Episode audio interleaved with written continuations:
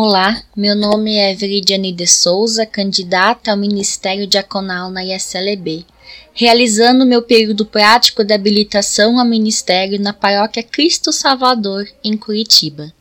A palavra de Deus fala com você neste dia através dos textos bíblicos de Deuteronômio 28, 1 e 6. Se vocês derem atenção a tudo que o Senhor nosso Deus está dizendo a vocês e se obedecerem fielmente a todos os seus mandamentos, Deus os abençoará em tudo o que fizerem. E de Mateus 12:50, Jesus Cristo diz: quem faz a vontade do meu Pai que está no céu é meu irmão, minha irmã e minha mãe. Estamos no tempo de advento, tempo de espera e de preparo. Neste domingo nos foi divulgado o novo tema e lema da nossa igreja para 2022, um tema que nos chama à reflexão. Amar a Deus e as pessoas. Como você está vivendo o amor a Deus e as pessoas ao seu redor? O livro de Deuteronômio nos instiga sobre o nosso zelo com os mandamentos de Deus e das bênçãos diante do seu cumprimento. Como pessoas cristãs, sabemos que não somos perfeitas e que as tentações do mundo nos fazem fraquejar quanto a sermos imunes totalmente contra esse mal. Sozinhos não conseguimos cumprir os mandamentos dados por Deus.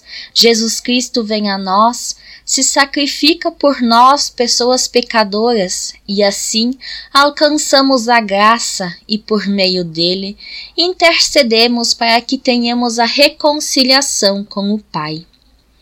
O que nos dá alento quando lemos o Evangelho é a notícia da Boa Nova em Jesus. Com Jesus Cristo, somos pessoas convidadas a seguirmos o novo mandamento que ele nos dá Amem uns aos outros assim como eu amei vocês. O amor de Jesus é puro, sem julgamentos, sem preconceitos e sem data de validade. E dele somos chamadas a nos alimentar. Ao vivermos e partilharmos desse amor, cumprimos a vontade de nosso Pai. Não tem como amar a Deus a quem não vemos e não amar as pessoas a quem vemos. Se assim somos, somos pessoas cristãs hipócritas.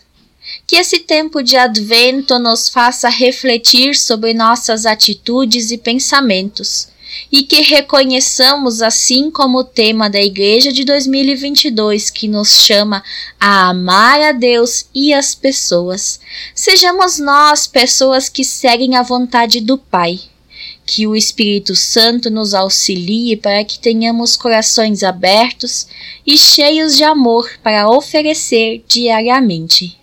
Amém.